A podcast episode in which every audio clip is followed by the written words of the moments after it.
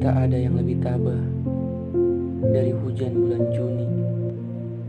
Dirahasiakannya rintik rindunya kepada pohon berbunga itu. Tak ada yang lebih bijak dari hujan bulan Juni. Dihapusnya jejak-jejak kakinya yang ragu-ragu di jalan itu.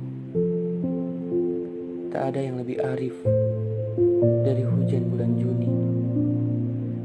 dibiarkannya yang tak terucapkan diserap akar pohon bunga itu.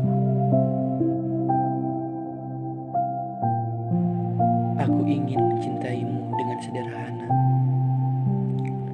dengan kata yang tak sempat diucapkan kayu kepada api yang menjadikannya abu.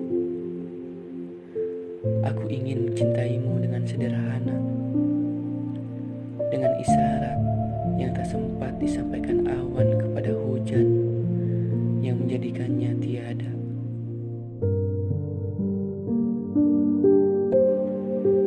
Bagaimana mungkin seseorang bisa mendadak terbebaskan dari jaringan benang yang susun bersusun, silang menyilang, timpa menimpa dengan rapi di selembar sapu tangannya yang sudah bertahun-tahun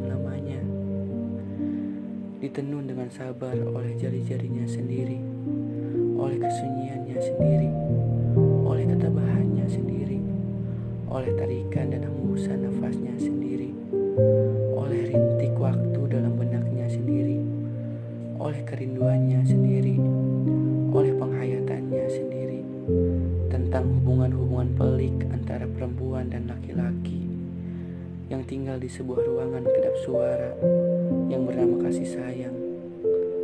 Bagaimana mungkin?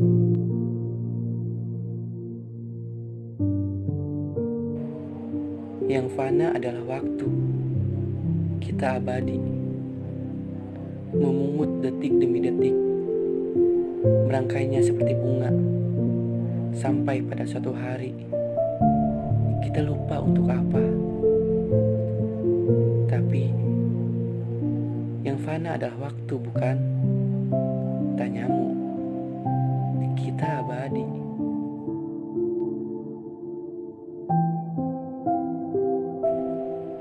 Pada suatu hari nanti, jasadku tak akan ada lagi.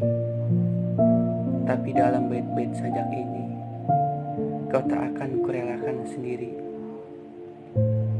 Pada suatu hari nanti, Suaraku tak terdengar lagi, tapi di antara larik-larik sajak ini, kau akan tetap kusiasati. Pada suatu hari nanti, impianku pun tak dikenal lagi. Namun di sela-sela huruf sajak ini, kau tak akan letih-letihnya aku cari.